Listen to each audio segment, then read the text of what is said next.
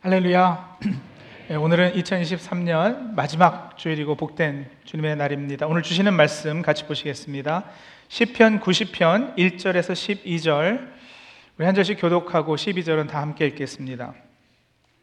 주여 주는 대대 우리의 거처가 되셨나이다. 산이 생기기 전 땅과 세계도 주께서 조성하시기 전 곧 영원부터 영원까지 주는 하나님이시니이다.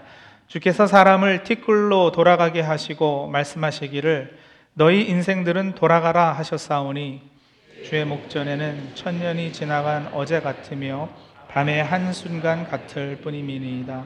주께서 그들을 홍수처럼 쓸어 가시나이다. 그들은 잠깐 자는 것 같으며 아침에 돋는 풀 같으니이다. 풀은 아침에 꽃이 피어 자라다가 저녁에 시들어 마르나이다. 우리는 주의 노에 소멸되며 주의 분내심에 놀라나이다. 주께서 우리의 죄악을 주의 앞에 놓으시며 우리의 은밀한 죄를 주의 얼굴빛 가운데 두셨사오니 우리의 모든 날이 주의 분노 중에 지나가며 우리의 평생이 순식간에 다하였나이다. 우리의 연수가 70이요 강건하면 80이라도 그 연수의 자랑은 수고와 슬픔뿐이요 신속기간이 우리가 날아가나이다. 누가 주의 노여움의 능력을 알며 누가 주의 진노의 두려움을 알리까? 우리에게 우리 날 개수함을 가르치사 지혜로운 마음을 얻게 하소서. 아멘. 가장 감명 깊게 또 재밌게 본 드라마를 인생 드라마라고 한다죠. 저의 인생 드라마 몇 개를 꼽으라면 그 중에 응답하라 1988은 꼭 넣고 싶습니다. 보신 분들 계시나요? 예. 뭐 불륜, 조폭, 출생의 비밀 이런 거 없이도 어떻게 이렇게 드라마가 재밌고 감명 깊을 수 있는지 아주 감탄하며 본 드라마인데요. 1988년에 저는 한국에 없었지만 딱 제 세대 이야기라 공감이 많이 가고 무척 재밌게 보았습니다. 연세가 지긋하신 어르신들 앞에서는 죄송한 말씀이지만 저도 이제 나이를 먹는가 봅니다. 드라마에 제가 좋아하는 산울림의 김창완 선생님 노래 청춘이라는 노래가 나오는데 김필이라는 가수가 부릅니다. 참 좋습니다. 노래를 내려받아서 차에서 운전하면서 듣다가 한 번은 울컥 울음이 터져서 근처 쇼핑 플라자 주차장에 차를 대고 한참을 앉아 있기도 했습니다. 드라마 영상과 더불어서 이 노래 뮤직 비디오가 있는데 한번 같이 보실까요?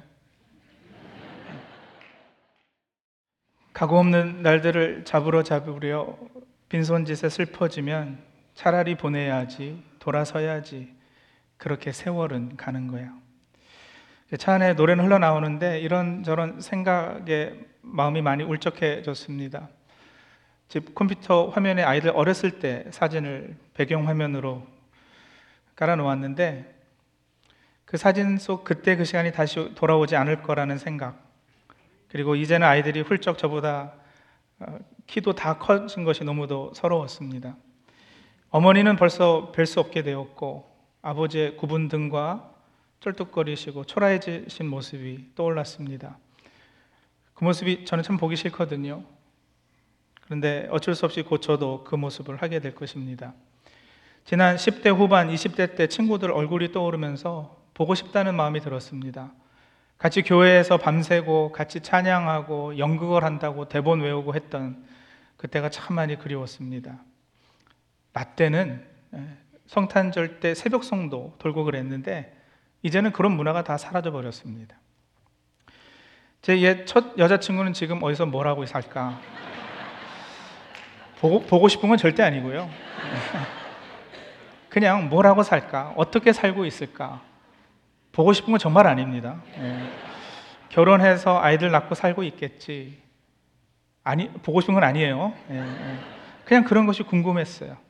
어렸을 때는 하고 싶은 것이 참 많았는데 난 이제껏 무엇을 하고 살았는지, 이루어놓은 것은 뭔지 자책감이 들기도 하고요. 나를 두고 간 님은 용서하겠지만 날 버리고 가는 세월이야. 정들 곳 없어라 허전한 마음은 정답던 옛 동산 찾는가. 어느 글에 보니까 50병이라는 게 있다고 합니다. 50견이 아니고요. 50병인데 50세를 전후로 해서 맞게 되는 약간의 우울증 같은 증세를 말한답니다. 폴 투르니에라는 기독교 정신의학자는 이때를 인생의 사계절 중 가을이라고 불렀습니다. 인생의 무상함, 인함을 사무치게 느끼는 때라는 거죠. 쌀쌀한 바람이 떨어지고 땅에 뒹구는 예, 그때요. 여자보다 남자가 더 심하게 겪는 경우가 많다는데 이때는 자식들은 자식들 나름대로 다 제 갈 길 가기 바쁘고 남자 자신은 여성 호르몬이 많아지는데 아내는 오히려 남자 호르몬이 많아지는 때라서 부부라 해도 소통이나 정서적으로 교감하는 부분에서 문제가 생기기도 해서 더 외로움을 탄다고 합니다. 몸도 전과 같지 않죠. 말 그대로 50견도 이때 나타나기도 하고 그래서 갑자기 막 팔이 안 올라간다든지 여기저기가 쑤시고 되게 고혈압이나 콜레스테롤 하여간 약은 적어도 하나 정도 먹기 시작하는 때이기도 합니다. 쉰살 즈음에라는 천상병 시인의 시가 있어요. 읽어드리겠습니다. 늙어가는 것이 서러운 게 아니라 아무것도 한 것이 없는 게 더 서럽다. 내 나이 쉰 살 그 절반은 잠을 잤고 그 절반은 노동을 했으며 그 절반은 술을 마셨고 그 절반은 사랑을 했다.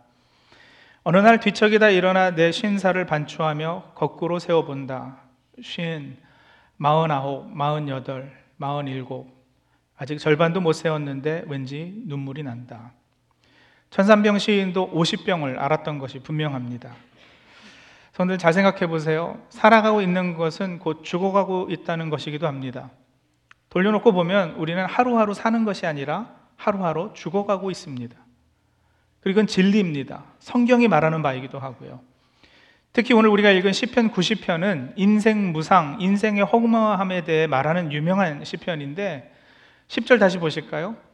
우리의 연수가 70이어 강건하면 80이라도 유엔 인구 기금이 올해 발표한 2023년 세계 인구 현황 보고서에 의하면 대부분의 선진국 기대 수명은 80세 전후입니다.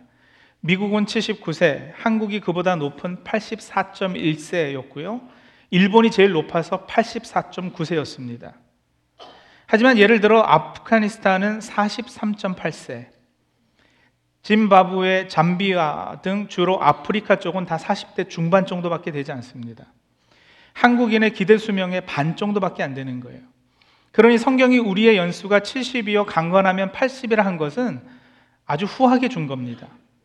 그런데 그 70, 80년의 연수의 자랑은 10절 이어서 읽으면 뭐라 그래요? 수고와 슬픔뿐이라. 그나마도 수고와 슬픔뿐으로 가득한 70, 80 연수라는 겁니다. 10절 끝부분 다시 한번 보시면요. 이어서 뭐라 그러냐? 신속히 가니 우리가 날아가나이다. 우리가 날아간다고 그랬어요. 시간이 날아가는 게 아니고 여러분. 영어 성경에도 보면은 we fly away 그랬거든요. 시간이 날아가는 게 아니라 우리가 신속히 날아가고 있다는 거예요. 불가에서는 이걸 찰나 같은 인생이라 그러죠. 찰나. 눈 깜짝할 새라는 거예요. 다른 말로는 그걸 호흡지간이라고도 합니다. 숨 한 번 들이쉬고 내쉬는 게 인생이라는 거예요. 히브리 사람들은 세월의 덧없음을 쏘아놓은 화살 같다고도 했습니다. 인생의 낮고 죽음이 시위를 떠난 화살의 짧은 순간을 의미하는 겁니다. 오늘 봉독한 5절, 6절 말씀을 제가 세 번역으로 한번 또 읽어 드릴게요. 주님께서 생명을 거두어 가시면 인생은 한순간의 꿈일 뿐 아침에 돋아난 한 폭이 풀과 같이 사라져 갑니다. 풀은 아침에는 돋아나서 꽃을 피우다가도 저녁에는 시들어서 말라버립니다. 인생은 아침에 피어 저녁에 시드는 풀과 크게 다르지 않습니다. 언젠간 가겠지, 푸르른 이 청춘. 지고 또 피는 꽃잎처럼. 인생은 티끌로 돌아가야 할 존재라고 오늘 3절 말씀에 보시면 나와 있고요. 홍수처럼 쓸려갈 존재라고 5절에서 말씀하셨어요. 인생은 한순간의 꿈일 뿐이라고도 말씀하셨습니다. 성경은 인생에 대해 이러한 어떻게 보면 비관적이고 매우 부정적인 시각을 가끔 강조하는데 이사야 40장 6절 7절도 같은 내용이에요. 말하는 자의 소리여 이르되 외치라 대답하되 내가 무엇이라 외치리까 하니 이르되 모든 육체는 풀이요 그의 모든 아름다움은 들의 꽃과 같으니 풀은 마르고 꽃이 시듬은 여호와의 기운이 그 위에 붐이라 이 백성은 실로 풀이로다. 전도서 잘 아시죠? 전도사가 어떻게 시작이 됩니까? 전도자가 이르되 헛되고 헛되며 헛되고 헛되니 모든 것이 헛되도다. 인생 무상을 노래했다고요. 욥은 흙집에 살며 티끌로 털을 삼고 하루살이에게라도 눌려 죽을 자라면서 욥기 4장 19절에 인생을 표현해냈어요. 그러나 성도님들 대부분의 시편이 그러하듯이 시편의 중간쯤에서 갑자기 분위기가 바뀌어 버립니다. 음악이 단조에서 장조로 바뀌는 듯한 그런 우울하고 비관적이고 염세적이기까지 했던 이 분위기에서요. 맑고 명랑하고 소망이 가득한 분위기로 이 시편이 바뀐다니까요. 시편 90편 시인은 인생의 무상함을 느끼며 탄식했습니다. 그리고 그런 과정은 여러분 모든 사람에게 꼭 있어야 하는 것입니다. 인생의 무상함 앞에 엎드려 보지 못했다면 인생의 허무함을 아직 절실히 느껴보지 못했다면 그건 아직 철이 덜 든 것이고 인생의 참된 의미를 찾아보려는 노력도 해보지 않았기에 그럴 것입니다. 인생의 무상함을 깊이 깨닫고 그 순간에 시편 기자는요 하나님께 눈을 돌려요. 아니 시편 기자는 사실 시작부터 이 시편 시작부터 하나님의 영원성에 대해 고백했는데 2절 보시면은요 산이 생기기 전 땅과 세계도 주께서 조성하시기 전 곧 영원부터 영원까지 주는 하나님이시니이다. 인간은 유한한 존재예요. 유한한 존재라는 것은 죽음을 맛볼 수밖에 없는 존재라는 것인데 그렇기에 무상하다는 거예요. 무상은 여러분 상이 없다는 말이잖아요. 여기 상은 한자로 항상 상을 쓰거든요. 항상, 일상, 평상시 할 때 그 상이에요. 항상상, 늘, 언제나, always 그 말이잖아요. 그러니까 무상은 항상 하지 않다. 그러니까 어떻게 해요? 항상 변한다라는 거죠. 계속 변한다. 모든 존재가 끊임없이 변화하여 한순간도 동일한 상태에 머물러 있지 않다라는 게 무상이고, 무상하기에 허무하고, 그래서 공허를 느끼는데 허무하고 공허하기 때문에 인생은 또한 고, 괴로움, 고통이죠. 결국 죽는 존재이기에 인생이 고예요. 이거는 현상적으로 사실이기도 하고 불교의 가르침이기도 하고요. 그리고 사실 대부분 틀리지 않는 이야기죠. 한 가지만 빼고요. 한 가지 중요한 사실이 틀렸어요. 모든 존재가 무상이다? 아닙니다. 하나님은 항상이십니다. 2절에 시편 기자 고백이 그랬잖아요. 산이 생기기 전 땅과 세계도 주께서 조성하시기 전 곧 영원부터 영원까지 주는 하나님이시니이다. 그러니까 하나님은 무한하신 분이세요. 하나님은 영원하신 분이라는 겁니다. 반면에 말씀드린 대로 인간은 유한한데 인간이 죽음을 맛보는 유한한 존재가 된 것은 여러분 하나님의 진노 때문이죠. 7절 보세요. 우리는 주의 노예 소멸되며 주의 분내심에 놀라나이다. 8절도요. 주께서 우리의 죄악을 주의 앞에 놓으시며 우리의 은밀한 죄를 주의 얼굴 빛 가운데 두셨사오니. 하나님의 진노 때문에 우리가 죽는 존재가 됐다 그러면 좀 오해가 있으실까요? 하나님의 진노는 여러분 터무니없는 이유 없이 분내시는 그런 분은 아니시잖아요. 하나님의 진노는 무엇 때문에요? 인간의 죄 때문에요. 인간의 죄로 인해 무한하신 하나님과의 관계가 깨졌기 때문에 인간은 죽음에 갇혀버린 존재가 되었어요. 시편 기자는 그 이야기를 지금 이렇게 표현하고 있는 거예요. 하나님과 관계가 깨어져 있는 인생은 참으로 그 결국이 헛될 수밖에 없죠. 말 그대로 무상이에요. 그렇기 때문에 여러분 하나님 없이 사는 인생은 두 가지 극단으로 흘러갈 수밖에 없어요. 제가 가끔 말씀드리는데 하나는 뭐예요? 허무주의죠. 뭐 이거 살아서 뭐 하나? 이렇게 살다 결국 죽을 건데. 허무해요. 삶의 의미가 뭔지 모르는 거예요. 반대로 또 다른 극단은 쾌락주의죠. 뭐 어차피 한 번 사는 거, 잘 먹고 하고 싶은 거 다 하고 살자. 이 두 가지 극단으로 빠지지 않을 수 없는 거예요. 그러나 하나님께서 만나 주셔서 십자가에서 그 죄 문제를 해결해 주시는 인생들은 무한과 연결이 됩니다. 하나님의 영원성의 속성을 선물로 받게 되는 것입니다. 시편 기자는 그 소망과 간절한 간구를 이 시편에 담았어요. 하나님과의 관계 회복 말이에요. 인생은 무상이다. 이걸 깨닫는 것은 분명 지혜입니다. 하지만 반쪽 지혜예요. 인생은 무하, 무, 무상이다. 이 깨달음은 불교 핵심 가르침이기도 하고 다른 모든 종교에도 다 있어요. 그럴 수밖에 없죠. 그거는 현상, 현실에 우리가 늘 체험하는 바이니까요. 그러나 죽음에 갇힌 인생이 죽음에서 벗어나는 방법은 인간 자신에게 스스로에게 있지 않다는 깨달음은 기독교의 유일합니다.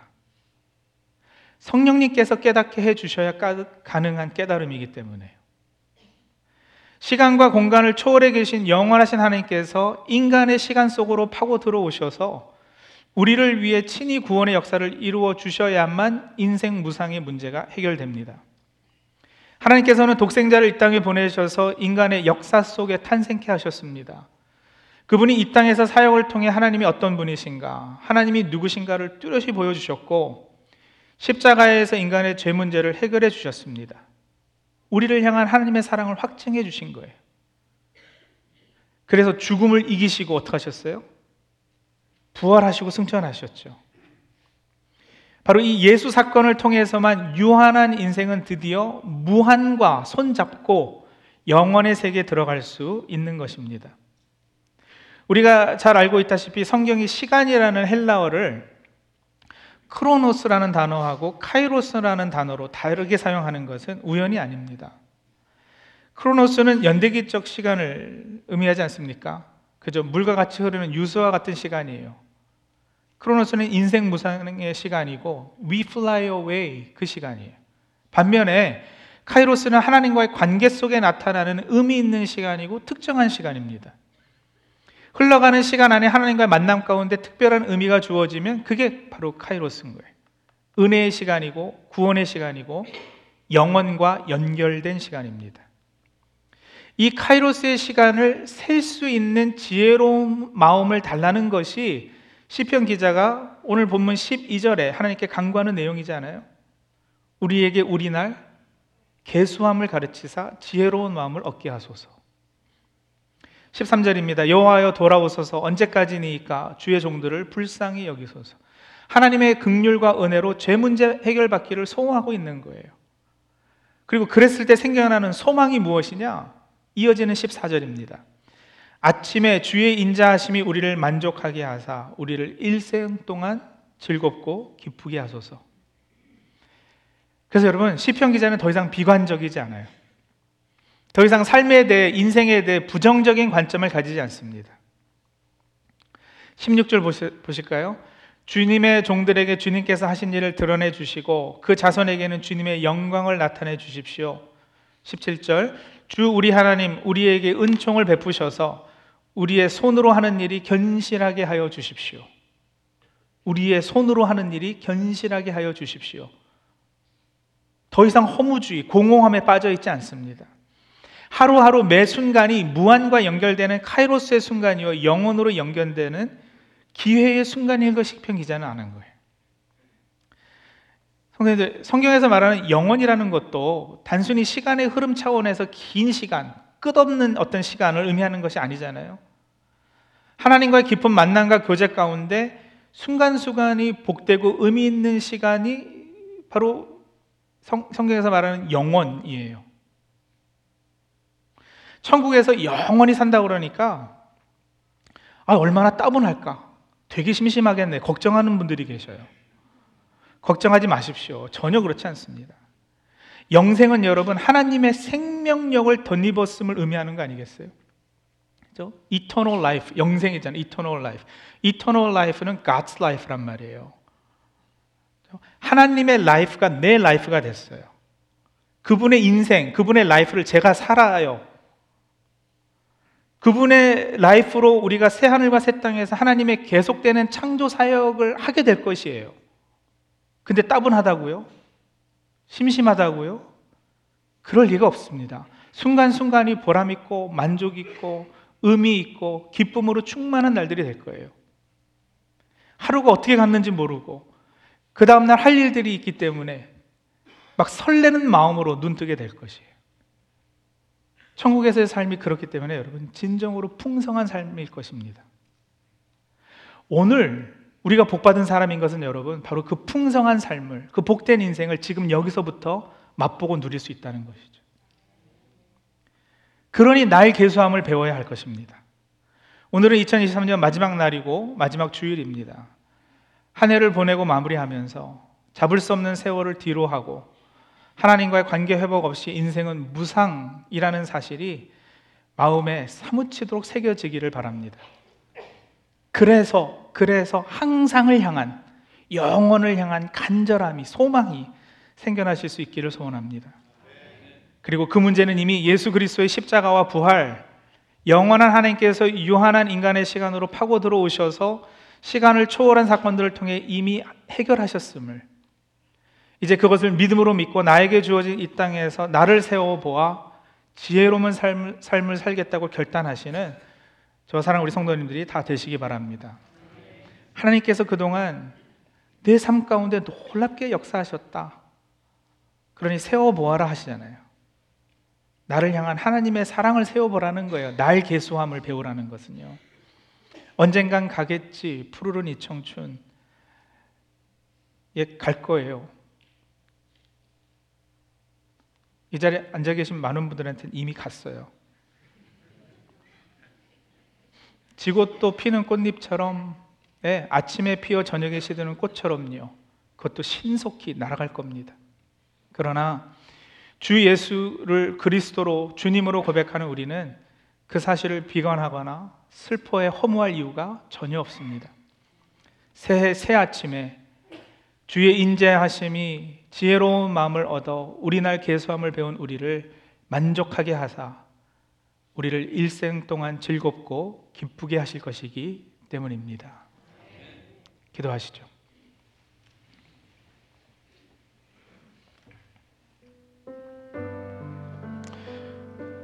성도님들 평소에 말투가 어떠셔요? 자주 사용하는 표현들이 어떤 것들이세요? 2023년 올 한 해도 어떤 얘기들을 많이 하셨어요? 아유, 이제 나이 들었어. 예전 같지 않아. 기억도 뭐 자꾸 까먹어. 잠깐 핀 것 같더니 금세 시들고 말았어. 나이와 상관없이 말투가 그런 분들 계시잖아요. 그렇게 인생 무상을 느끼고 계시죠? 근데 그 인생 무상을 느끼는 그 끝이 어딥니까? 허무입니까? 쾌락입니까? 형들 우리가 무상을 느끼는 것은 영혼을 향한 목마름 때문입니다.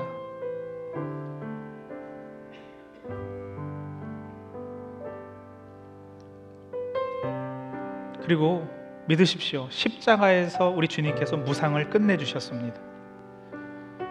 그러니까 이제는요 말투를 바꾸세요. 표현들을 바꾸세요. 신앙의 고백들을 해내시는 거예요. 난 하루하루가 복되다. 나이 먹는 것도 복이다.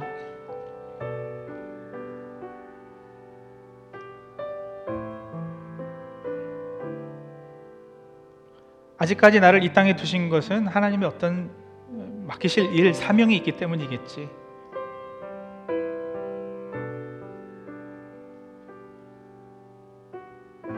그래서 이 시편 기자의 기도로 기도하시는 거예요.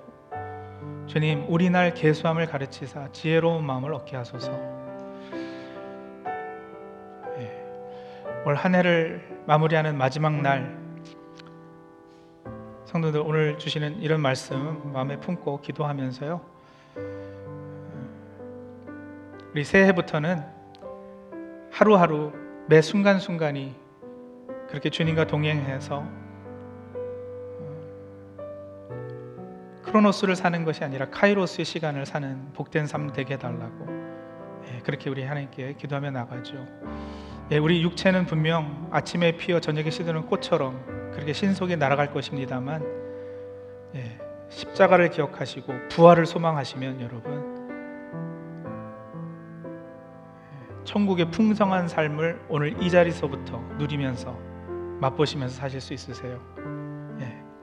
그런 복된 삶 되게 해달라고 하나님께 기도하며 나가겠습니다.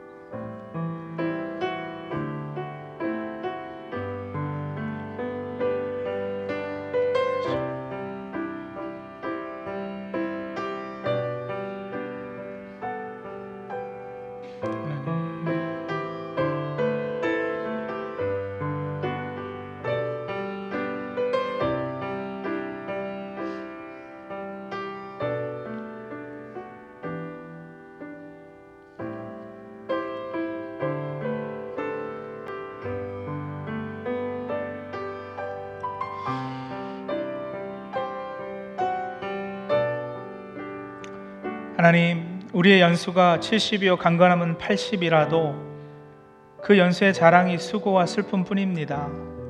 신속히 가니 우리가 날아갈 것입니다.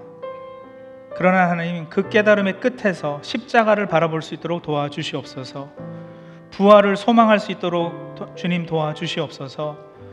하나님의 무한하심이 하나님의 영원하심이 유한한 우리에게 찾아오셨고 우리가 그 영원함을 덧입게 되었다는 사실 기억해낼 수 있도록 도와주셔서 우리 하루하루의 이 땅에서의 삶이 복되게 하시고 그 하나님의 역사하심 하나님과 동행하는 그날 계수함을 배울 수 있도록 도와주셔서 지혜로운 마음과 삶 살 수 있도록 주여 도와주시옵소서 감사하고 예수님의 이름으로 기도합니다. 아멘.